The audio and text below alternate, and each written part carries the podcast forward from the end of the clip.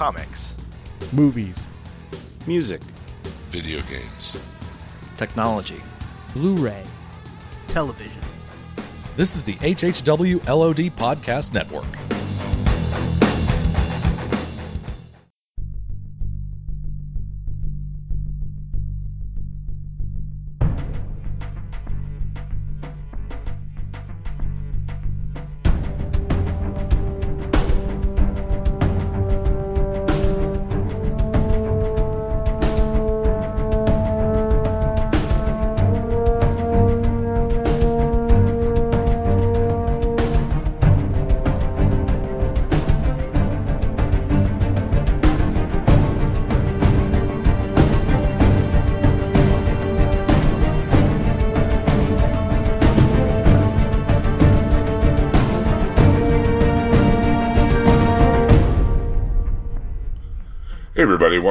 Welcome to the DC TV podcast, episode 21. We are now legal, guys. It's awesome. Let's go drink. Tonight on the show, we only have one episode uh, of DC TV to cover. It's the latest episode of Gotham called Everyone Has a Cobblepot, which sounds weirdly like uh, some you know commercial from the 50s or whatever. And also tonight, we're going to be talking about the uh, the Ra's al Ghul uh, two-parter from the Batman animated series, The Demon's Quest.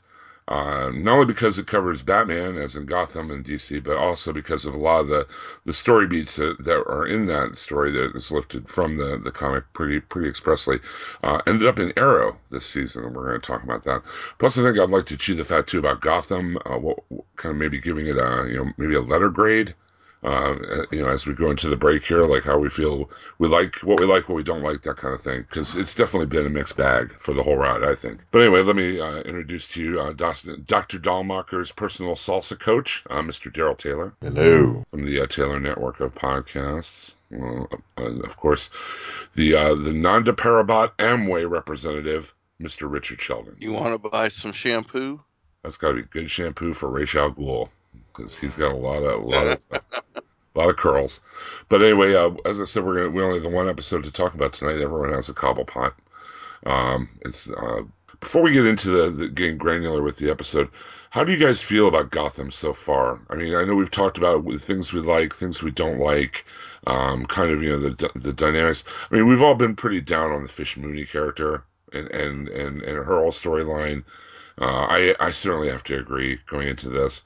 Um, I'm personally, I think when they focus on like the, the urban crime drama of it, when it's more like The Shield or like The Sopranos or something like that, I, I seem to like it more than when we get kind of the weird and goofy stuff like we got in this episode or in the Balloon Man yeah. episode. Um, there was an interesting article I posted on DC TV Podcast Facebook group, which by me, all means, if you're listening to this, you should uh, join right now.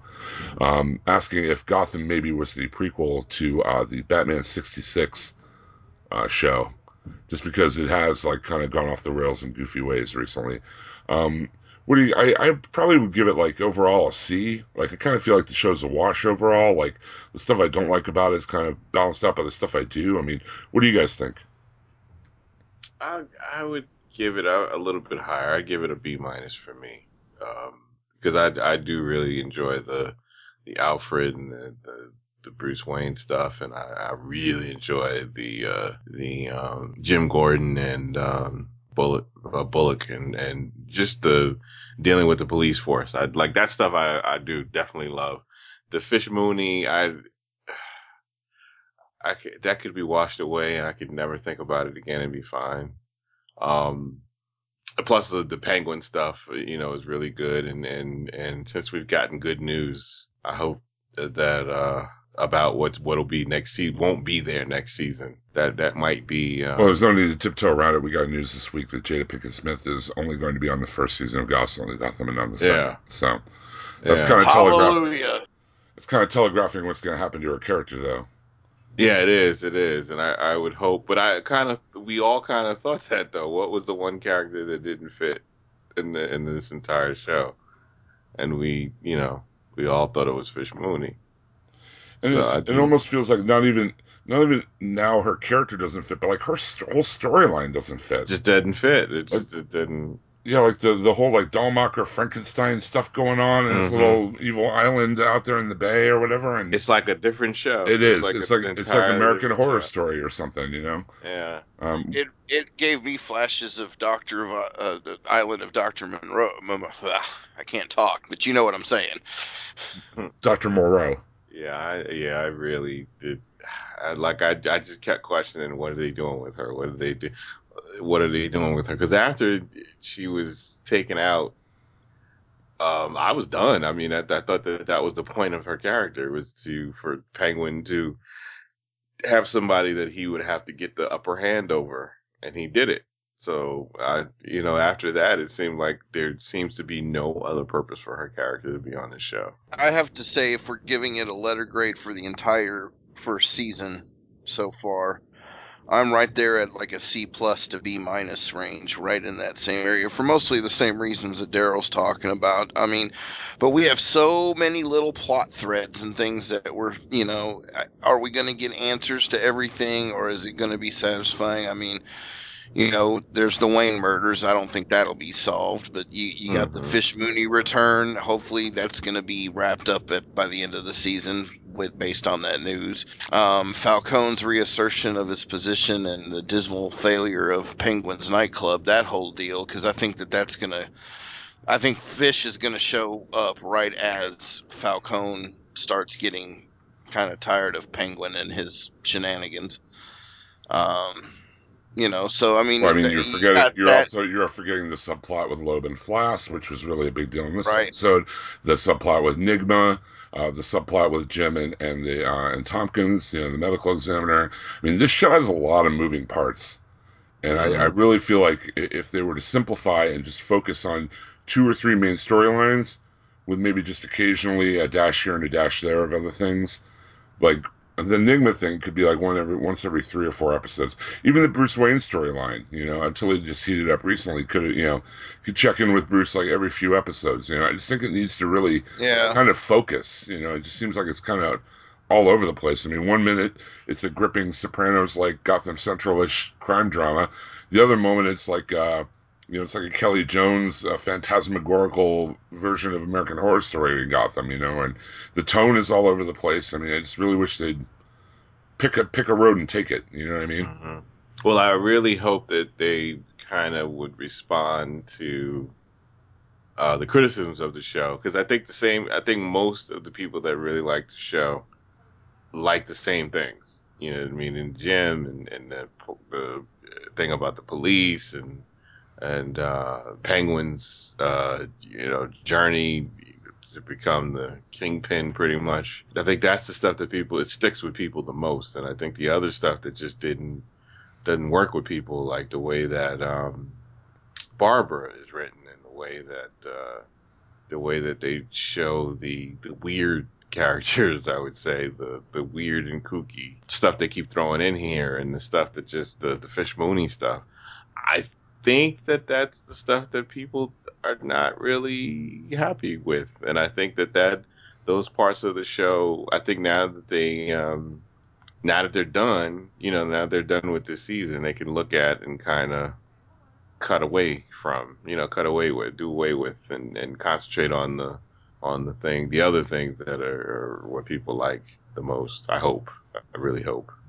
Well, the fish stuff wrapping up is going to be a big part of improving the letter grade into season two. I mean, I think that you know while there's been some ridiculousness in some of the other story uh, plot lines, um, that one's the biggest detractor of all. And yeah, I, I don't know. I just I'm looking forward to to maybe like you said they'll learn from their mistakes from season one they'll figure out what works reviewing everything and maybe season two will have a much better overall story arc Well, let's uh, let's go ahead and talk about this episode then. As I said, every, everyone has a Cobblepot air date March uh, second, uh, 2015. Uh, it starts with Alfred in the uh, the hospital. Alfred's still recovering from a stab wound from Reggie last episode, and uh, Jim is you know paying a visit but gets called away on business. Uh, Alfred do, uh, won't give up Reggie because you know snitches get stitches, as he says. Um, but Alfred tries to get out of bed and like rips out his IV, and Bruce orders him back into bed because he's clearly too still too injured to move. too weak. Another hospital scene, we see Fish waking up uh, and meeting Dr. Dulmacher. Uh, he's you know very jovial and friendly man. Uh, says it's a pleasure to meet her. Uh, she offers to be his right hand man. Um, she uses Falcone as a reference, but uh, he has no idea who that is, so he's not impressed. But then she, you know, says that you know better better having her as a friend than an enemy. He tells her that they'll talk after she eats, and that they, he's sorry they couldn't match the original color, and they gave her a new eye. This one's bright blue. Harvey Dent arrives at the, um, the precinct with a newspaper. Um, the charges against Flass have been dropped, even though they had Flass's print on the gun. Uh, Dent says it's all political, and Loeb is going to give Flass a promotion and the presidentship of the GCPD uh, union. Uh, is disgusted and storms right out, right into Flass, who invites him to his promotion party, uh, being the big douchebag that he is, of course, and uh, compares himself to a rising phoenix. I thought that was a really weird line. Yeah. Uh, Jim confronts Loeb. He doesn't, uh, you know, tells him that Flass is a murderer. He's a bad cop. Loeb doesn't care. He shows him video of Harvey Bullock confessing that he put false evidence against Flass, and that's the uh, that's the mystery testimony that's putting uh, Flass back on the street. Uh, Jim confronts Harvey, and Harvey explains to him that he had to do it because everyone in the GCPD has a Cobblepot, has a you know a a skeleton in his closet, something that Loeb has to hold over him. You know, uh, Harvey killed a mobster because he was told to, just like Jim was earlier in the season, and Loeb has that uh, held over him. So that's why he had to do it. Enigma goes to Miss Kringle and tells her fun facts about bodily fluids in an awkward way to get information from her about Flass, whom she dated. Um, she says she knows there are now far better men in the world than Flass, like hinting that Enigma might be one of them. Or so Enigma thinks. Or so Enigma thinks. Yeah. Uh, Jim goes to Dent to explain how Loeb uses dirt on cops, businessmen, and politicians to exert influence. Uh, evidently, there's a, uh big master file somewhere, which you know what I didn't understand this. Why would I, I don't understand how like uh, all that could be in a file somewhere. You know what I mean? Like all the Yeah. evidence that would hold all these cops bound to him, and uh, uh, I don't know. It just seemed kind of weird. The Dent and and, uh, and Gordon interrogate Griggs, who used to be Loeb's partner back when he was a cop and Griggs sends them on a wild goose chase to a Chinese uh, bookie named Shi Lu. Um, they, then cut back to Fish. Uh, she tells Dr. Dulmacher she likes the new eye. Tell, you know, they have a talk about her working for him, and she says, you know, she will return to the basement, give him back his guard, and then keep the organs coming. And then uh, if she fails, she asks what happens if she fails, and we see the office manager from last episode horrifically uh, um, malformed with like fake breasts and a woman's leg and arm, but on backwards. A sight one that you can't unsee, and two was that was one of the most ridiculous things that this show has shown. Yep, that's where it jumped the shark for me right there. That spot, I'm just like, okay, I really no longer care about this now. Yeah, you could just At kill all. it. I mean, there's no reason. Yeah, that you exactly. Just, you're going to kill them anyway because they're body parts. That All you're doing is keeping them for parts. So, Why would you waste all those prime body parts that you're using and selling to rich people right, it makes no sense. just to exact revenge on somebody? You know? I was gonna say what I want to know is is who anywhere in the bottom of that area, in the top, anywhere, who has a reason to keep her alive? That's what I was about to say. Mm. You know, I mean, she, the doc, Dulmacher doesn't need to keep her. no, You know, uh, uh, the people down below after what she pulls when she first shows back up have no reason to keep her. I just, uh, her character just Yeah. blows you my just mind. go in there, it, it break them in two seconds. You go in there and just start shooting the first ten people I see, and just keep going. It's well, like this is what we said last week. She has no leverage at all. no, no leverage, none. and, There's and like no way, reason. you know, there was nothing that she has to offer really. No, none at all. Like if he had a daughter or something and they kidnapped the daughter, okay, you got something. I mean, like if he, you know, that that was if they were aware they got to her, but there's nothing there that he values enough. He doesn't even value his own people that much. uh, the other captives had had somewhat of a uh, bit of respect for her and were looking to her to be kind of the savior but then when she shows back up down there lets the dude go and then says you know, you, you, and you, you're going, and basically they're going to have organs harvested. It's like if I, the rest of that group should have just been like, uh, f this and just attacked her right there. I Yeah. just, I don't, I, I, I don't understand. She, she does not hold anything menacing enough to where No, why do you In get these to pick who gets to situations- go? Yeah, I just I don't know. I don't know. It's it's ridiculous, and I'll just be. I, I could have sworn I remember reading when before the whole series began that Jada Pinkett Smith was going to only be on like five or six episodes, so I was really looking forward to her being gone quickly, and now I just you know. Luckily, with that news, it looks like by the end of the season we'll be done with her. But I'm hoping we're done, like she's killed off or something like that. Not she disappears and then sometime in the middle of next season or you know season three season four she suddenly pops back up. I'm hoping that this whole part of the storyline that's going on right now is just getting the doll maker introduced into gotham mythology I will I will totally forgive it all if there's a big payoff involving the penguin and cannibalism, where he gives off the the the the the, uh, the catchphrase. Do you know what penguins eat? Fish. I, I will forgive all if that happens, that. but that would be the only way. I don't time left. I'm not, I don't know how they're going to wrap it up because they certainly don't have many episodes left to do this. No, they don't. Um, they got to get it together. We cut back to Bruce reading to Alfred in, in the hospital, and uh, Kat shows up, asks if he Mhm. needs help, and uh, he says no, he doesn't want anyone else to get hurt, and she says that he knows how to find her, and leaves. Um, Jim and Dent go to see Shi Lu under a Chinese restaurant, and they get chased out by a bunch of crazy Asian dudes in, in suits with knives. Mhm. Not one of them had a gun, huh? Yeah, exactly. all those guys. I'm just like, wait a minute. There's like 20 dudes. Not one would have a gun to to protect. I don't know. Okay. It turns out to be a wild goose chase, and uh, Bullock uh, busts through a fence with his giant uh, car and uh, helps him escape. Um, they end up uh, taking Griggs out for a ride on the pavement, uh, hanging his head out the door of the car. And Griggs admits that uh, Loeb is in with Falcone, but they're crazy to go after him. Uh, Harvey's inclined to get uh, agree with Griggs, but who would talk? Who's that close to Falcone? And uh, Gordon has an idea. Of course, uh, they go to see Penguin at the club. Penguin's happy to see them and asks what he can do for them. It's more than accommodating. Um, they uh, they negotiate, and uh, you know, Penguin's like, "What is it? What's in it for me?" And uh, he says, "I will give you five minutes with the files before I touch. As long as he doesn't touch anything that has to do with cops, and plus a favor from Jim Gordon." And that seems to tickle Penguin more than anything else. He's like, "Ooh, a favor from Jim Gordon. Well." Um, so Penguin and uh, oh, fish goes back to the basement, basement to rally the troops, and she ends up they uh, sending off uh, two people, including her buddy Kelly in the suit. Uh, one of the prisoners complains that Fish is working for Dulmacher now, but she reminds them that not everyone would live, and that these deaths are, um, you know, will ensure their survival for the many. So she kept her promise.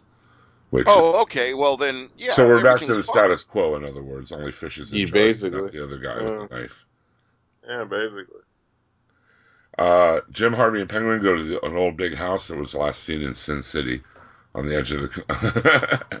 Yeah, it was. kind of reminded me of, of the farm out in Sin City. You know, they meet this kindly old couple there, and um, they, you know, they're serving them some tea and cake, and uh, they uh, they come up with a cover story that Loeb sent them there to to set uh, security or whatever. The old man tells his wife to get the keys, and she comes back with a shotgun, and her and the old man open fire. Uh, Harvey shoots the man. Penguin crawls away and is confronted by the woman, but Jim shoots her, and she falls and knocks her head. But neither is dead. Gordon hands Penguin the shotgun and tells him to watch while they look around. Huh? That's a tough old lady, isn't he? Oh, we find out even more so later. Yeah. So Penguin holds the shotgun over them while Jim and Harvey uh, go looking around the house, and they find out that what they heard earlier that he said were raccoons is actually uh, Loeb's daughter Miriam, who is a little touched in the head, shall we say? a little Oh, Yeah. Yeah. Oh, Um, right. Back at the precinct, Enigma shows up in a suit and gives Miss Kringle flowers and asks her out for dinner. But she demurs because she's dating a beat cop. That seems kind of crass but nice, and he offers uh, Enigma a riddle, and you know, of course he solves it in a second. And uh, he calls Enigma Riddle Man.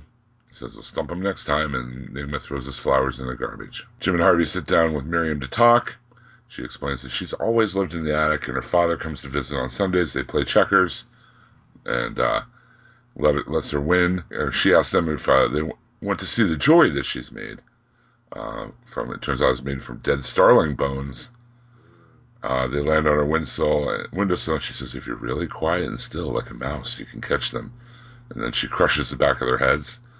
Um, they interrogate her about her mom's death, and she kind of she insinuates that uh, because uh, you know she was supposed to sing at a party or something, and her mother wouldn't stop singing, she killed her with a candlestick and her dad had covered it up. So his daughter mur- uh, murdered his wife, and he put her up in this attic out here in the middle of nowhere. This was the part of the episode though that I really liked, and I know a lot of people didn't, but I continuing the whole cop corruption thing and why Loeb is why he the way he is and everything else. I don't know. I just kind of liked it, and you know, there's a lot of stuff the writers really foobarred in this episode, and but I think that. that like some of the dialogue that was written for Harvey and everything in this episode was very well done, and I, I I enjoyed seeing this. I mean, she literally creeped me out on the screen. So you know, I thought it was pretty well done.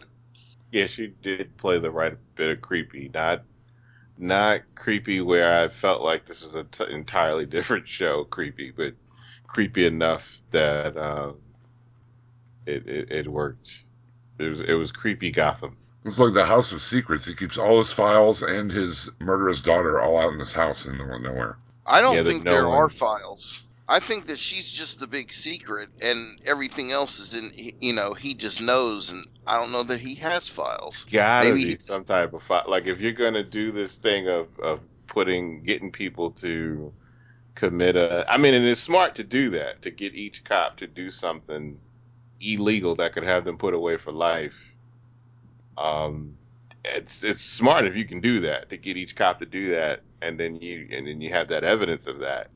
Um, It just seemed weird they- to me at the end when like Gordon gives uh, Bullock back his file or whatever. It doesn't seem like it would be like an actual like paperwork file of him murdering someone illicitly. You know what I mean? Like it'd probably be That's- a yeah, gun, a I gun meant. with fingerprints on it, or you know Well, something that would the info. incriminate him or put him at the scene. You know? Well, maybe that's the. I mean, they can't. Like, how can you show we have evidence of you doing it? Like, they can't do it. Like, we have a video thing of you doing it. So, like, you know, like this is kind of this would be you've done this a while ago. So I guess maybe before all that. So the only way I guess would be able to you you'd have records that you know you have fingerprints on a gun, and you and you have the gun. I mean, you, and then you would have the gun somewhere in in the house. I guess maybe. I don't know. Maybe if they had said we have the, you know, like I have the weapon, the murder weapon of each person Mm. or something. But then even that'll be hard to store for every cop that you you get on the force. I mean, that's a lot of information to have to keep put. You have to keep somewhere that no one else can get to. But you can get in, you can get your hands on if you need to in case they rebel. Yeah, I think it's hard to do that because now it'd be easy to do all that stuff. You can if you can get a a video thing of them killing somebody. That's it. You just put it on a file and a mm-hmm. file card, and you keep it. You know, you keep it on a you keep the digital file somewhere, and that's it. You It just seemed weird as there was like blackmail paperwork. Yeah, I think that- I think they were trying to be like this is the you know this is the crime noir thing and and we Right. have files. That's what we have for you. Is files. Uh, the older couple overpowers Penguin and escape. He apologizes to Gordon and asks what Loeb's hiding up there. Um, Penguin says, you know, we had a deal and I want to look. And just then Miriam comes out. She notes that Penguin looks just like a bird and says, I love birds. That's the funniest scene. That was the funniest line from the show. Is that Loves them to death by crushing yes. their head. So there's a precedent there. Run, Penguin, run. Uh, Gordon goes to see Loeb. Uh, he drops one of Miriam's necklaces on the desk. Loeb says Miriam is sick and didn't mean to hurt her mother, but she just has these urges. He says to go ahead and expose him, but Jim says no. Loeb says he'll step down to keep Miriam out of it, and uh, Jim's like, nope, uh, I'm going to keep you where you are and blackmail you. That's smart. Uh, It's like, no, don't quit. he says, I want Flass prosecuted. hmm He's going to send, I want all this stuff on the cops to, sent to Harvey for safekeeping, and they'll decide who to prosecute. Loeb says no because he loves his daughter, but he loves being alive even more, and if he does that, he'll be a dead man. Yep. Says no, Jim can have Harvey's file, and that's it. And then Jim says there's one more thing, and they cut to a press conference of Loeb endorsing Jim to be the head of the policemen's union, Yeah. job that was supposed to go to Flass. Right. Uh, Jim gives Harvey his file. Harvey tells him, you know, you tell yourself you'll do this one bad thing and all the good things will make up for it, but they don't. Kind of, you know, foreshadowing him, you know, tells him that Penguin's going to come asking for his favor. He tells Jim to be careful. Yeah. Um, we cut to the Penguin drinking from a a, uh, a rare bottle. Uh, he's he's with the older couple at the club. He tricked Jim and Harvey. He let them escape, the promise of hiding them away in Arizona to keep Loeb from killing them. But he tells them he only has one ticket left, so only one of them can go. Uh, the old man says, "We've been together 20 years. We won't split up." Penguin says it's the only choice. She asks how it's, he's going to decide who gets the ticket, and Penguin says he's leaving it up to them. At which point she promptly turns on her husband and beats him to death. Sure does. Uh, was awesome. That was funny. That was that was a good scene. it reminded me of the tryout scene in Dark Knight. You know, Oh, definitely. how you how we we only have room for two, so tryouts. Uh, she What turns. would have been. Well, I'm sorry. No, go ahead. Only one to throw in would have been something if he had kept her as part of his little gang. yeah, That I think that they should have did that. I don't think they were thinking that way, but yeah, it would have been because she's a grandma. Nobody would expect her to be a killer, right. but uh, she could get into places like that. You know what? I should I should be a writer on this thing because I definitely would have did that. I would have had her. I would have definitely had her on his group. As soon as you uh, sell that Fantastic Four idea we had, I'm saying we could- that. yeah, we'll- then we go to Gotham. Fix it up, man. Go to Gotham, man, because you, because you can have her like go into so many different places that no one would notice her because she's, you know, she's elderly. Right. She could play that elderly card and get things done. People die. Don't you know? Like yeah, totally. so much you can do with that. Like you don't have even have to have her on there all every episode, but you know when things need to get done. the power of Elder Woman. Yeah. She's psycho. Like she killed her Yeah. own husband of how many years? Like it didn't even it didn't even Wasn't even hesitation, really, you know. No hesitation Just whatsoever. kind of thought about it for a second and was like, okay. hmm She then turns Yeah. to Penguin and asks when the train is.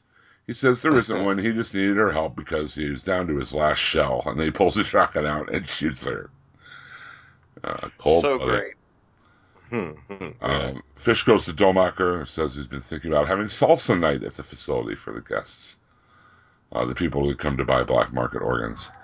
Um, he's proud that she's completed her task, and then uh, he pulls open a curtain and uh, he says, "Now you understand why there was a little danger of you escaping." And it looks like they pull back this huge CGI shot of that um, way way out uh, to sea from Gotham, which makes no sense whatsoever. Why would you build a hospital on a remote island? exactly.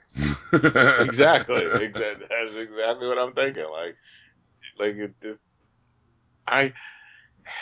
If they had put pan back and this was near Gotham, If they had panned back and it had been Arkham, yeah, something what if like there was that. another level of Arkham where this was all going down? You know, Yes, then you I can see the, the, the, the ties to how they're gonna wrap this up. But to put them all the way wherever they are in a remote area like this, I don't get the point. Then what? Like, what is the point of this for the show? yep, I agree. I don't. I don't get it. And thus ends this episode. Oh Gotham. Uh, for me, it was a kind of a mixed bag. Like I said, Mhm. stuff was really good. Like the the the Gordon and and uh, and Penguin and Bullock stuff was good. And then the Dulmacher stuff, I could just totally do without. That's where I stand on this episode. I just thought it was kind of a wasn't overwhelmed, wasn't underwhelmed, just kind of whelmed. Yeah, I'm the same. Uh, uh, the stuff that I like is what I like for this episode. Like that's currently always the case. The stuff that I really like about the show is the stuff I like in this episode. The stuff that I don't like about the show is usually the same thing. that I don't like about. Yeah, I really liked the continuation of the you know Harvey Gordon stuff and all of that. And I'm with you, the Fish Mooney and everything else, the doll maker. It just it it it all is a bit. It's not that it's over the top or campy. It's it's that it like you said, it just doesn't make sense. It just doesn't fit. And you know, hope and luckily we're hopefully going to be rid of that soon. But um, overall, if I were to give the episode a letter grade, I'd say a C minus. Yeah, it's Um, just you know it's the same problem we have with tone. It's all kind of all over the place, and you know figure out what kind of show you want to be, Gotham, and come back when you do. yeah, that's that's the thing. Like figure out figure out what it is. It's like they have usually in writing staffs they have people that write for different characters, and it just like whoever's writing the parts for Fish Mooney, it's an it's it's not the same as, as it doesn't fit with what people are doing with the other stuff. Right. So I like they I- used to say on Sesame Street, one of these things is not like the other. Yeah, exactly. It does not fit. Okay, so like I said, kind of a mixed bag on Gotham this week. Do you guys want to do, do news or get into the the uh, the Demon's Quest? We can do news since it goes with DC TV more than the animated. You know, we can do the animated last. Okay. We had some Supergirl news this week. First of all, most importantly, we saw uh, Melissa Benoist in the Supergirl costume, Yes. um, done by uh, the same uh, the same uh, costume designer who does uh, the stuff for Arrow and the Flash. Mm-hmm. And, And I am so happy it's not some ridiculously armored, you know, decked out. It's, it's just a her in costume. It's, just just her in costume. yeah. House of El looking costume, you know. And what I like about her is she, in real life, she is attractive. Like she can dress up to look very sexy. And you like if you look up other pictures, you can see that she can be sexy when she when she wants to be. But for the most part, she's just you know she can be cute and all that without coming off as a sex kit, which I Yeah. don't think Supergirl should be. I was a little worried about that myself. You know, I was wondering if they were going to go with a half shirt version or you know what I mean, Yeah. the, the micro shorts or whatever. I'm I like this version. It's modest. It makes sense. It looks Mhm. good. Um, I, I really love it. I really do. Uh, we also got some uh, some casting news on Supergirl. Uh, Tehran uh, Fahi- Tahir, probably best known from Iron, the original Iron Man, as uh, as you know we, we thought he was the Mandarin, it turned out not to be. Do you remember the guy I'm talking Yeah. about, the terrorist that, that takes Tony Stark at the beginning? Oh, Uh, yeah. Remember the the, the Ten Rings? Uh, he will be playing the Commander. Uh, he's joined the cast and is in the pilot as well. That started shooting this week, and we got to see the, the first uh, um, clapboard from the shooting of Supergirl as well. So it's well underway. It's also been uh, announced on the CBS slate of pilots for 2015. So Right. it's uh, it's definitely going to be a thing. Hopefully, it will be I'm a, all a in. good thing. Me too. I it just it still feels so strange for me to see a superhero show, a mainstream superhero show on CBS. Like that still seems like the last place I would think to see something like that uh, because it just it just so much older television. Like they just don't do stuff like that. It's a Right. rarity. And also uh, another Supergirl tidbit, uh, keeping with uh, the Flash, casting John Wesley Shipp in, in the new version of the Flash. Uh, the Supergirl, uh, the new Supergirl show will be featuring Dean Cain, uh, who played, of course, Superman in the Adventures of Lois and Clark, and Helen Slater, who played Supergirl in the Supergirl movie, All right. uh, which is no great shakes. She was a pretty decent Supergirl in it. It- It's cool Well, that they're, it's cool that they're paying uh, fan service, you know, to the older uh, actors and stuff. I think it'd be cool if they fit Vandervoort in somewhere, you know, a Mm. cameo as well. From uh, the Supergirl from uh, Smallville. Yeah. Now that now that version, she's she's a sex bot. Right. Like she would Well, come I'm off glad- very sexy. Yeah, like you said, I- I'm glad that this one isn't going to go that route. At least it doesn't seem like it, because I mean, isn't she supposed to be like 17 years old or something like that, or the equivalent of? You know, I don't want them to turn it into 18. Some. Yeah, I just saying I don't want it to be some sex, you know, drawn in show, and and you know, CBS isn't very well. You know, they're not ones to really do that. But you know, who knows? But the fact that it's the same production that's behind Flash and Arrow. I would say 18. I think me she hope. will. Maybe she's 18 or you know. Well, I mean, to be- plus the way they've been uh, they've been um, promoting this, they almost are promoting it like a uh, like a Buffy or Veronica Mars a Mhm. type character, a smart, capable Right. female character, not you know someone who relies on her sex Yeah. appeal or whatever. So she has a if good they were to relationship with her mother. You know, like they have the thing where her foster mother is kind of going. They even describe it as a as a um, kind of like Clark had uh, Clark Kent had with his father in Smallville. Like that was the good parts of Smallville was the relationship that they both had. So I mean, Um, dressing her up all, all like uh, you know sexified or whatever uh, would really not fit with that kind of character. I don't think. And I think this Mhm. costume kind of does. It just seems very practical, flattering, but like very iconic, and it looks great. I'm, I'm really happy with it. Yeah. It, it reminds me more of it. It reminds me more of the Flash. The way they're setting this up reminds me more of how the Flash series is than anything else. Right. You know, giving her those those support that support system. You know, having a she's never had a, a sister like they gave her a foster. You know, or a, a um, foster sister, and you know, like she she has that, and she'll have friends, and you know that they're really trying to. Plus, you know, I mean, everybody knows the backstory of Superman. You know, Jonathan Mhm. Martha Kent and the Daily Planet and Lois Lane and Jimmy Olsen and everything. Supergirl is a little less well known. You know, it's a little less. I mean, Yeah. you know, she's Linda Yeah. Danvers in real life, and like her, her surrounding cast or whatever, her um, really is kind of has changed so much over the years that there really isn't like one cemented, you know, continuity. So Yep. pretty sweet. Uh, is Thea Queen going to get her mask and be speedy? Signs point to yes. We saw a picture this week that she tweeted out of her getting the latex treatment that they put on your face for a mask. Uh, like we said, she arrow has to atone. She has to atone for the for the murder.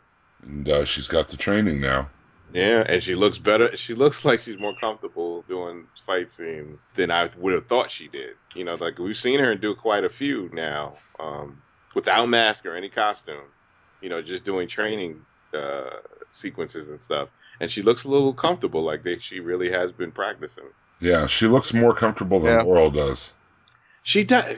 Yeah, I didn't I, even I want don't to say it to go again down that. I 'cause don't want to go down that I road know, again. But I mean, know. comparatively, But it's true though. That It like is an true. actor, you can tell that she does look more comfortable doing those action scenes, and which I was surprised at because I have never seen her in anything um, action oriented before. Right. Uh, like Laurel, she's been in Sarah. She as an actor, she actress, she's been in uh, dancing, dance movies, and and action films. Like she's actually had training already for doing stuff like that. So it, you expect her to be able to to handle that type of stuff. But um, so with Thea, it just it just surprised me how she's taken to it. So maybe she has a background in it and it just didn't didn't notice. Uh, we got uh, cast we cast Lucius Fox in Gotham. Yeah, Uh, Chris Chalk from Twelve Years a Slave in the Newsroom. It's gonna be uh, good actor, man. Good actor. Definitely a good actor. And then we got some Suicide Squad news this week as well. The uh, the actors are arriving on the set. Cara Delevingne, who's playing Enchantress, uh, tweeted from the set and said that this movie will quote literally blow your brains out unquote. I like her. I don't look, think man. her English is very good. So No, I like her look. Like yes, she- she has a great look for Enchantress. yes, I really do like her look. Kind of very hot, uh, uh, uh, resting bitchy face. Mm-hmm. She did totally, totally, It's like very smoldering, but kind of still rusting bitchy face, you know. totally. Like I, I keep staring at you, and then she'll kill you. She'll let you look at her long enough, and then she'll murder you. This has been the most in the DC side of movies, the the the most active in social media. Like usually you don't you don't get much of that for the Yeah. You're right. There's been almost nothing from Batman or Superman, Batman. even with the Nolan stuff, you didn't get much. You- Right. Cause remember, Nolan was kind of, you know, he clamped down on that too much. He didn't, he didn't want actors and stuff to, to reveal too much about it. And on the Marvel side, they are more, more. um I think that they encourage them more to do that to to kind of get the audience excited about the, the movies, which I think it helps. Mhm. And maybe they're taking a page from that, and they're like, you know, maybe we we we should do encourage actors and stuff that. And the director, the dir- director seems to be in it, like really, really. Well, he wrote the uh, screenplay and he's directing it. It's David Ayer, who like you know did the first Fast and the Furious movie, did Fury. He's done like some and really he good movies. and yeah, and he understands. I think he understands that you that it's good to um to kind of use you can use social media to to really you hype your show, you know, hype the movie you're doing. Doesn't have to hurt it. Like there's some that are old school that think that, that you shouldn't say anything until it comes out. But uh I think well, is a good but thing. you know, the old school thought of it though is, you know, if you think even pre just pre-internet, you know, I'm thinking back to like 1989's Batman. You know, we got tidbits that came out through like Starlog magazine or something like that, and little bits on Entertainment Tonight and stuff like that. You know, there that that was how you marketed, and, and then you had you know your partnerships with like McDonald's and stuff like that that you got the the marketing out there as the yeah, it's movie all was about to release. and staged and you know Yeah, you know, when you have so but today's world social media is is the large chunk of not just i mean not just from a marketing standpoint i mean everybody that is you know functional in the modern world is at least on facebook if not twitter and instagram. And Mhm. you know the you know and, and one thing that america has is its obsession with stars and movie stars. And you know you get these people they they'll tweet back at you or something like that. And you, you're cer- suddenly excited that's just more and more people following you know the social media for for that actor you got to take advantage of that you know? And i mean there are whole you know sections of advertising firms and marketing firms and all that now that that their that that, that division their whole purpose is social media. So you know i that i have to agree. I mean that's the thing is like leading up to the man of steel movie coming out you know there was lots of the old school marketing out there but it wasn't as involved Yeah, on social media other than like you know That's here's your trailer you know Here's- and here's the thing, though. it. Suicide. I mean, people know who Superman is. yeah. You know, I don't. I don't have to promote Superman on social media for people to get an idea of of who it is. Um, but Suicide Squad, not so much, and it's more of a Guardians of the Right. Galaxy type situation where, I mean, they're going to use social media more for people to get more of an idea of what Suicide Squad is.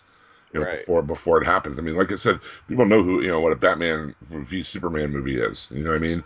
Before you know, you tell them to tell them they have an idea who Batman Superman is. Per, main, you know, normal person on the street doesn't know who Deadshot is or Enchantress or any of these characters, and um, you know, I think using social media like this is going to be like the grassroots kind of thing, the way Guardians did, to kind of get that you know message out there of who who these characters are to people who wouldn't normally know who they were. So this is their one chance because they, you know, people like you said, people know Batman and Superman and all that, but DC Warner Brothers has kind of let the DC fans down a little bit, you know, with with the Green Lantern movie, and you know, they're just there's been a lot of uh, inconsistency that comes out of the Warner Brothers studios for the DC properties, but um, they need to earn that trust that Marvel Studios earned of their fans with Iron Man and and Guardians of the Galaxy and things like that. And this is their chance. And if they screw up Suicide Squad, then that's going to pretty much, you know,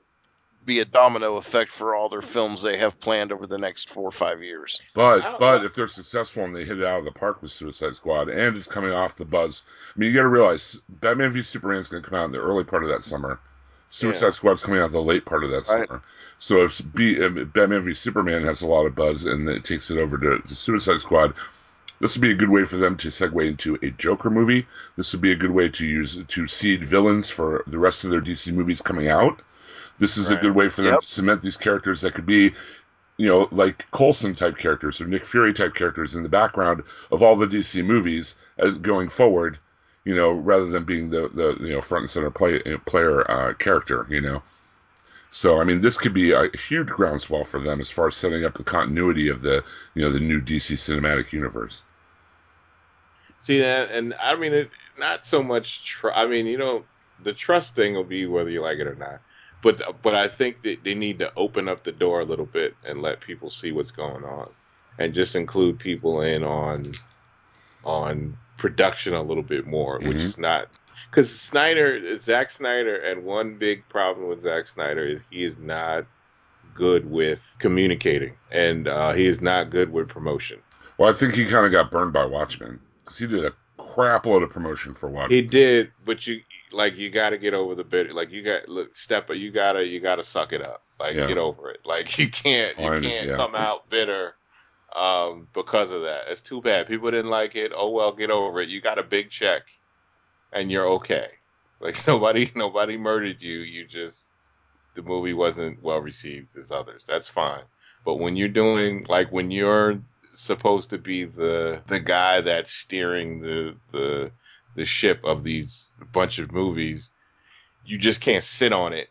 You just can't sit on it being that it's Superman and Batman, even though you know more most people know Superman and Batman for the most part. But you just can't be let you can't just sit on that and be like that's all you need to do. You kind of need to to um, They need to build a world. kinda- they need to build a world yeah, the way need Marvel you did. need a you know? dialogue. You need a dialogue with people.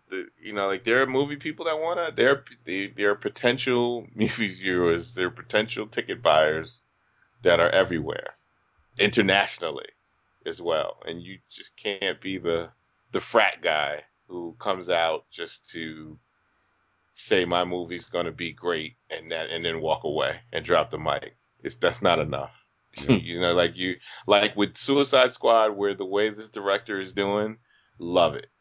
Hey, uh, nice. Let's do a nice little picture. You come in on set of Enchantress.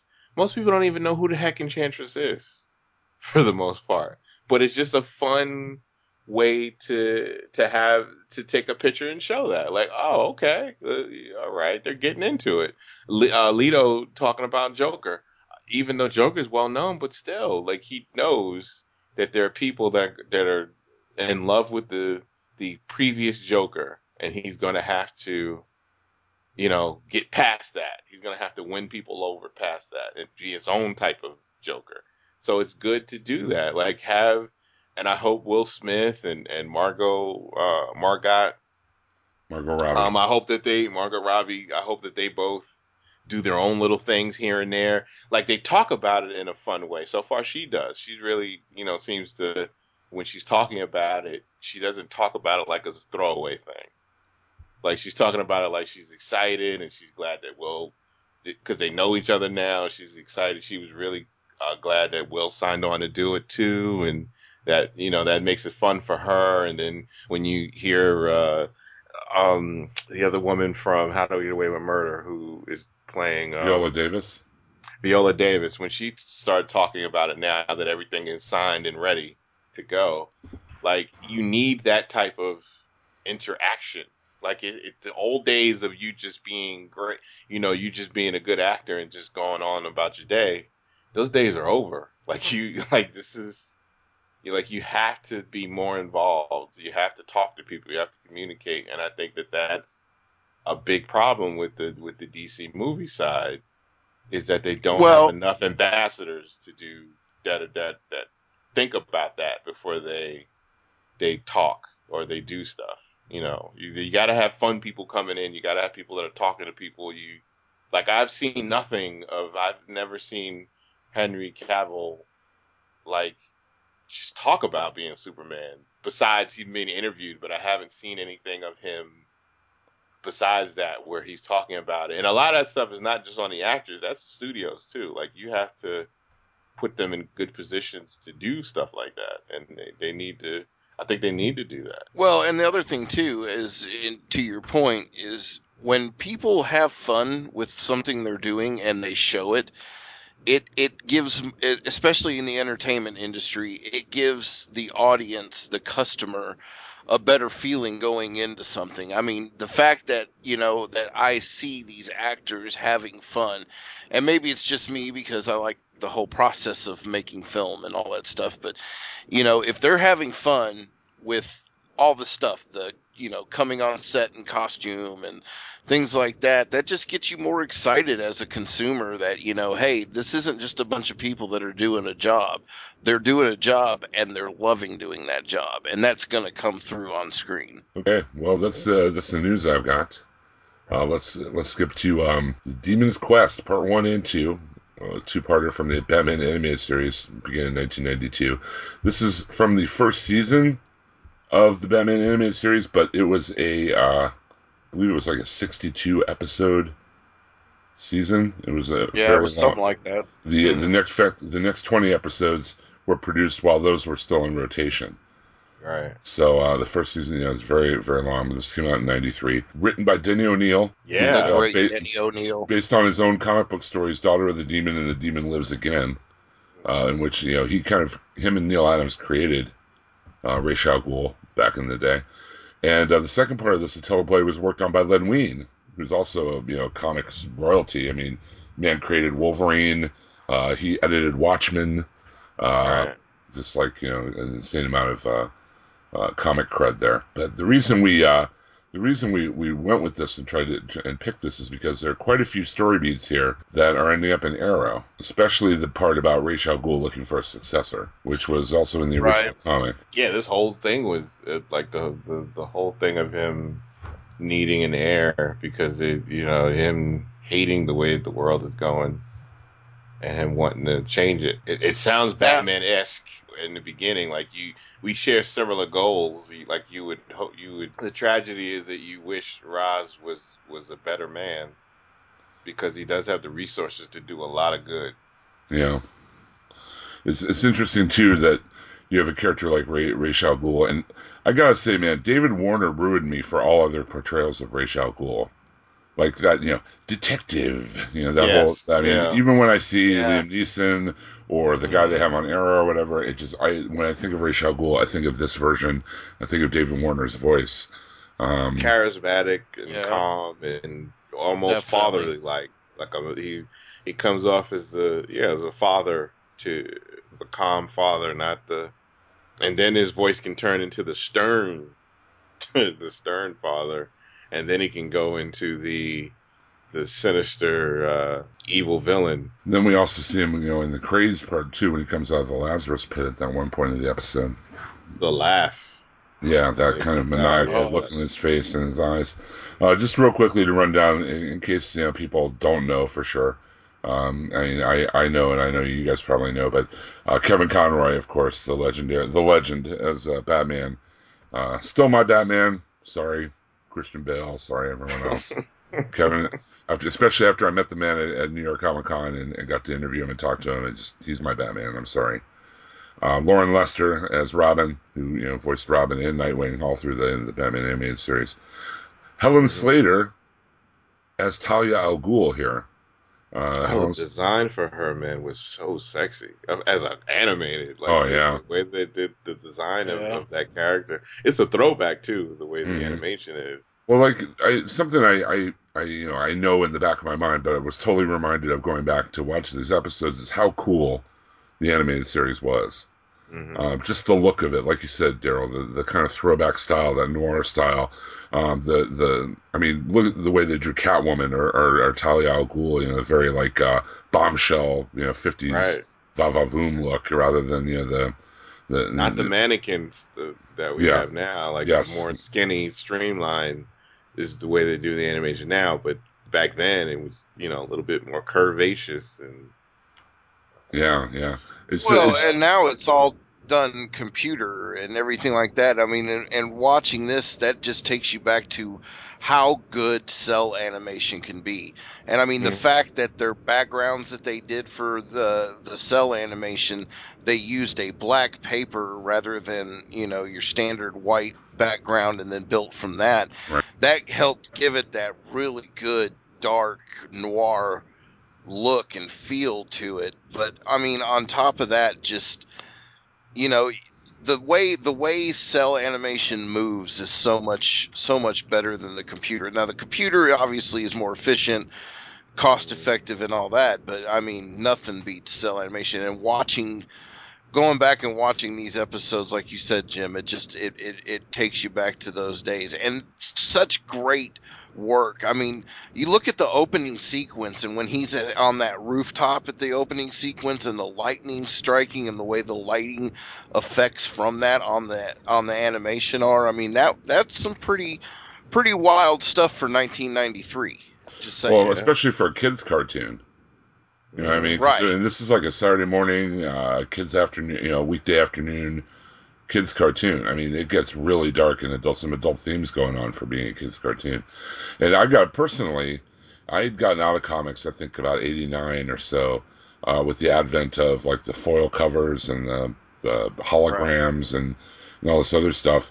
Um, this series, the Batman animated series and the Superman animated series, are what got me back into loving comics and loving the characters. Um, I kind of I uh, I ended up uh, collecting the Batman animated series uh, comic book, as well as the Superman animated series comic book, because I was so enamored of the way they took everything cool about Batman from all the different eras, you know, the 30s, Mhm. and you know they even had a little touch of Silver Age goofiness every once in a while, um, but not enough that it, it took the story off off of balance. You know, um, it basically they took like the best parts of of all the different Batman and just kind of condensed it down into his essence, and then went from there. And I really appreciate that approach. Same thing with Superman, the Superman animated series, which I think is really underrated by a lot of people. Um, they they took what worked about I Superman and and you know and took all the basic ingredients and took away what didn't work and kind of uh, took that extemporaneous stuff out and just took you know the basic essence of what makes that character work and and and went with it. And, and you know and it's it's it's an easy formula, but it's also the same formula that Marvel uses for its movies. You know, Yeah. find out what works about the character, what has resonated about this character since its creation, you know, many decades ago. Find out what, what makes that character tick, why why is, you know why readers identify with it, and then bring that to a movie audience so they identify for the same reasons. You know, Right. I mean, look at you know, like I said, Captain America or the Thor movie or, or whatever. That's the approach they've taken, and I think it's super smart to do that rather than trying to. And you know, we talked about the Green Lantern movie before, but trying to sell a movie with a whole bunch of info dump and continuity and everything like that. You know, it's just much much better. I feel to simplify. You know, start with a simple base and then complicated going out, which you know Batman the animated series did, and you know Justice League the animated series and the Marvel movies or whatever, rather than try to be you know have it all there jammed into one movie. Uh, The way Green Lantern did, you know, that was one of my problems with Green Lantern. Um, that you know, just tried to jam too much information without you know just distilling the core of the character. You know, I, I, that was a bit of a rant, uh, I know, but I just wanted to impress upon everybody like how much this series means to me. You know, like the whole Timmverse, you know, superhero thing got me back into comics. I would never, I wouldn't be here talking on this podcast if I had if it weren't for these cartoons. So Well, much to your point about the era when this came out, I mean, yeah, I, now I was still collecting comics, but it was certain titles. Like I've I've always picked up Spider-Man, always Fantastic Four, always Batman. You know, there were still a few titles that I picked up just because I wasn't going to, uh, you know, break the story and the the run I had. But with that said, I did get out of a lot of, you know, prior to 1992, I'd say, you know, I was buying comics left and right, reading everything I could get my hands on and all that. But then when they started all the, we're going to um, have five different covers of this and get the chromium one and we're going to produce like 150,000 copies but tell you it's a collector's edition and charge you $3 extra all that kind of stuff yeah that took me out of comics but it wasn't so much that this brought me back into comics like it did you It- this supplemented the things that i missed from the way comics used to be at that time yeah, it reminded the- me of what I loved about the characters to begin with, rather than right you know the, right the versions that didn't. You know, Yeah, well, I I never dropped them either, but I had, but I always books I always stayed with were Batman, Superman, Spider Man, X Men, stuff like that. So I always I never dropped those books. So the card, the animation stuff was just was just icing on the cake. I mean, I right I just got a kick out of that. I mean, I love the uh, the Batman stuff and and follow all of that all the way to every incarnation of Batman. Uh, you know, I followed all the way through because that world. I mean, everything from Justice League Unlimited, they, they still counted the stuff from this world, from this animated. Mm, it was Like, all this one story. all, all one story. So it just stayed. I just stayed with it, and it is good to do that. Like you do need to streamline. You do need to to keep it simple in the beginning, and then you can build something very good as you move forward. As you as you go forward, you can you can I add mean- stuff to the mythos. Another really underrated, you know, um, uh, uh, entry into this series or whatever was the Batman Superman movie where they first they first meet. Oh yeah, That was incredibly well done. yeah. Yeah, there are all the Uh, scenes where I agree. Where Superman realizes that he needs Batman as an ally, and Batman begrudgingly realizes that he could use Superman as an ally, and um, you know the jet, the Joker and Lex uh, crossing over him, and uh, I love the scene where he's like, you know, in, in that where he's like, uh, "Thank you, I couldn't have saved Lois without my help," and Batman's like, "I'm aware of that." Uh, Even when you, you know, meet Lois when falling Batman, for Bruce Wayne, you know, Yeah, when you first meet Batman, when Batman first meets Superman, and he flips him, and he's like, "Are you crazy? I'm Yeah. Kryptonian." Like it, but that's Batman. Like Batman was testing his limits to see what he could do. Like constantly looking at him to see uh, how fast he reacted to things. You know, how quick was he? How smart was he? Like that. It showed the differences between them, and then slowly as the as the movie progressed, because it was a movie Mm. the way it was done, it was a movie. It kind of the bond between the two kind of grew from that, and it, uh, yeah, it was something. It was smarter. I mean, you know, having Bruce come in and and freaking date um, Lois, Lois to the point And- where they were serious. Like, right? And then she- Batman and Superman are, are meet, and he's like, you know, it, it's uh, it, it, she loves you and she loves me. It's just Batman and Clark she can't deal. yeah, I mean that was that was pretty smart. Like she couldn't deal with the darkness part, the dark parts of him. Um, it sets it up for the Superman stuff. Like it, it really sets it up for that. Uh, but uh, yeah, it worked. It worked so it worked so well. I mean, you got enough of Robin. You got, you know, like he used the thing that was important to Batman. He he kidnapped Robin first. Right. Well, the story of the Demon's Quest pretty pretty uh, simple. Um, Batman uh, uh, gets a letter with a photo inside with Robin uh, tied up and been kidnapped. Uh, Shal Ghul just walked right into the Batcave, giving zero f***s. and yes, I'll bleep Mhm. that out.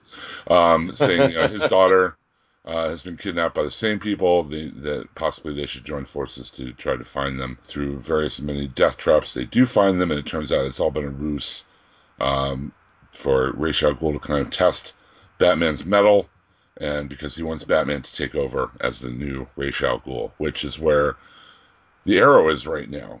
You know, uh, Ra's al wants Oliver Queen to take over for him, the League that's the head of the League of Assassins. Um, Which rewatching this made me. I mean, it's so. I mean, there are scenes in Arrow, that episode of Arrow, that they're almost lifted exactly out of this. I mean, like even where people were standing in the scene, you know, it just it was obvious where it came from. yeah, plus I mean, the, identity. That Yeah, big the big room. Well, it's funny the big room where they have Robin chained up. Uh-huh. um, uh, almost like like Rich says, is almost like exactly the way they have Merlin chained up in a room and trap him, you know, uh, that way. So yeah, there's a lot, lot Yep. lifted from this. him being so smart to figure out who he was. Like that was a big deal back then, especially Oh yeah, that he knew he was Bruce Wayne. That was a secret that he held very closely. I mean, they don't do that as much in comic books anymore. Or I mean, in, in the comic book movies, it's not as important to them to hide that identity anymore. well, I remember reading the comic when I was a kid and thinking, he knows Batman's identity. Oh my Right, God, he's gonna ruin everything. He's gonna tell everyone, and he doesn't Yeah. because he just doesn't Yeah. care. It doesn't affect him, you know, whether he's dressed as a bat or not. So, It's but yeah, it was a huge deal. It was a huge deal here in the story too. Dude knows your secret identity. Like he could come at you from anywhere, and he never. And that's the used to be the constant. Like this guy is out there in the world, and he knows your secrets. You can't kill him. You can't stop him. Like you can't end Ra's, but you have that grudging respect for each other. Like you know, even times when he when they had to work together, like there, there was that. It was that part of Ra's. He saw he saw that kindred spirit in Bruce. Yeah, I mean, he's he's obviously you know there's you know the physical and mental peak as Ra's feels he is. You know they they both uh, want justice. It's just they go about it different ways. Mhm. Um, yeah, I mean, it's definitely definitely like I said, lots of parallels to Arrow. Uh, in the cartoon, though, uh, Batman of course says no way, Jose. Uh, gets left in a death trap with Talia because Talia was being used as you know just to kind of sweeten the deal. Um, um, Ra's goes into a, uh, um, or they escape. Uh, they find Ra's going into a Lazarus pit and uh, you know attacking Talia, and, and Batman saves Talia from being like kind of you know killed by her own father, and then Talia ends up smacking Ra's a couple times and kind of smacks him out of it. Um, the uh, whole Lazarus place collapses around them. Him, and- him and he and Robin escape uh, with only the clue Orpheus uh, to go on. They uh, luckily there's a Wayne Enterprises right there in in that part of the world, which I thought was funny. You know, they pan over to the, the exotic city and there's Wayne Enterprises. So they look it up on the computer and it turns out Orpheus is a plan that what a computer! yeah yeah just typed in Orpheus and boom and everything they needed was right there. It's great. Wow. Um, and this was pre Google. Oh yeah, way way pre Google. Turns out there's a satellite in orbit called Orpheus. Uh, Ra's al Ghul is using it to uh, trigger a bunch of bombs that are going to fall into every Lazarus pit in the world and give turn the world into a new uh, lush paradise, tropical paradise with like much much fewer humans on it. So basically, he's going to destroy the world to remake it. And he and Robin, with the help of Talia, are able to stop the plan of Ra's al Ghul. Ra's escapes, seemingly dead, but of course, you know, he turns up later in the series because you know, no death, no body, or no body, no death, as we always say. And um, that's it. Now, in the original comic, Batman does sleep with Talia. It's like the one. I think. Well, I mean, since they've you know it's been canon, they slept with Catwoman or whatever. But back in the day, he was like the one. She was like the And one was woman he had ever been with. And then And that, And remember, he was. Remember, he was drugged too. and he I was mean, drugged. Although I don't know why you'd have to be with Talia. Looking I don't know. I would be like, give me that Kool Aid. Because that, that was when uh, when and where Damian Wayne was conceived, uh, who's become a major you know, brown cow. Major player in in, uh, in DCU continuity sense. So, like I said, lots of lots of parallels here for Arrow and Batman. I mean, I know we've been it's become almost like a cliche for us to say, but you know, Flash is Superman, Arrow, Batman in that universe, and it pretty much you know is held true. And if this doesn't prove it, them lifting this storyline you know directly from Batman, then I don't know what does really. And we're not saying that as a complaint because it's No. totally worked me. Totally worked. I'm totally fine with it. I'm just saying, you know, it's just, you know, it, it's cool that we're getting a Batman series without it being a Batman series. You know what I mean? Yeah. Right. I mean, we all kind of know it, but you know, it's not you know uh, official or whatever. So yeah, And we Demon's enjoy it. Quest. Yeah, oh yeah, we for the most part, Arrow's been pretty good this season. Not that it hasn't been all, all you know all roses or whatever, but you know, it's it's definitely yeah. Well, hmm. Yeah. Well, been other stuff too. I mean, there are a few other things there too Oh, besides yeah. just Laurel that have been lacking. So. right, yeah. But we've talked about that in other episodes. If there's nothing else, then I think we're going to go ahead and head out. Thanks again for joining us for the DCTV podcast. We have a Facebook group. Please join it. It's the DCTV podcast Facebook group, oddly enough. Uh, keep everything simple and streamlined. You know, join our group. We have a lot of great new, uh, all the news that we cover get, pops up there. We have good discussion storylines there. We have, uh, you know, pictures and all kinds of great stuff. Uh, you can leave us your comments there on DCTV shows, and we will read them on the air. Uh, it's all the DCTV podcast Facebook group. Please join it. Uh, you will not regret your decision. And if you like Geeky TV, and I imagine you do because we're about an hour and a half into this show and you've been listening so far, then by all means, head on over to the HHWLOD Media Network. Catch some more of our great podcasts, including the Dead Walking Dead TV podcast, the It's All Mhm. Connected podcast, uh, which deals with the Marvel Studios output, both television and movies, and how they're all connected. Uh, the Ichabod Crane cast. Uh, we also have the Whedonverse cast, in which uh, the Clairvoyant Mr. Universe are chronologically going through everything Joss Whedon has ever done on television and film, one show at a time. So if you're a Whedon head, that is definitely also for you. It's a very entertaining show as well. We got uh, Jersey Shore with uh, with the Jersey Jordan himself. Uh, we have all kinds of great shows there. On, we have Out Now with Aaron and Abe reviewing all of your you know movies that are fresh in the theaters. Uh, Aaron was on the show last week. Uh, you definitely want to check that out if you're going out to the movies before you do, because they have really good uh, erudite uh, reviews and critiques on those movies. Uh, so hhwlod.com is the place you want to go to ca- catch all that. Give us an iTunes review. What does it hurt? What does it bother you? How does it, you know, it's a minute out of your day. Go on iTunes, give us a review. Give us all the stars that you're allowed. Um, we really appreciate it because that's how the word of mouth gets out about the show. And uh, if you once you have exhausted all those possibilities of geeky goodness and podcasting, then by all means go to the Taylor Network of Podcast.com, led by the man himself, Mr. Daryl Taylor. And you will find all kinds of geeky podcasts there, including No Apologies, the comic book podcast that takes no prisoners. Um, we also have uh, hang out or happy hour with JK, JK's happy hour with uh, JK Woodward, really really talented artist. Uh, Wade's World, uh, Martheus Wade as an independent artist, working with his wife and his kid, uh, making his way with Shinobi Ninja Princess and a bunch of other stuff. Uh, we also have uh, Arts and Crap covering all your Scone movies. Although you guys talked about the affair on Showtime last time, right? Yeah. Uh, the Comic Rack Snark Fest, where the ladies of uh, snarkiness and the mistress of hate uh, bring bring their goodness to the podcasting world. Uh, all kinds of great podcasting possibilities there. There's also Nothing's On, which uh, Daryl and myself and Donnie Salvo talk about even more TV than what we talk about here on DC TV, if that is possible. Um, so definitely check all those out. TaylorNetworkPodcast.com. So, gentlemen, until next week, we are Ghost. Bye bye. There is lamb's Bye. under naked feet. The wool is soft and warm, gives off some kind of heat. A salamander scurries into flame to be destroyed. Imaginary creatures are trapped in birth on celluloid.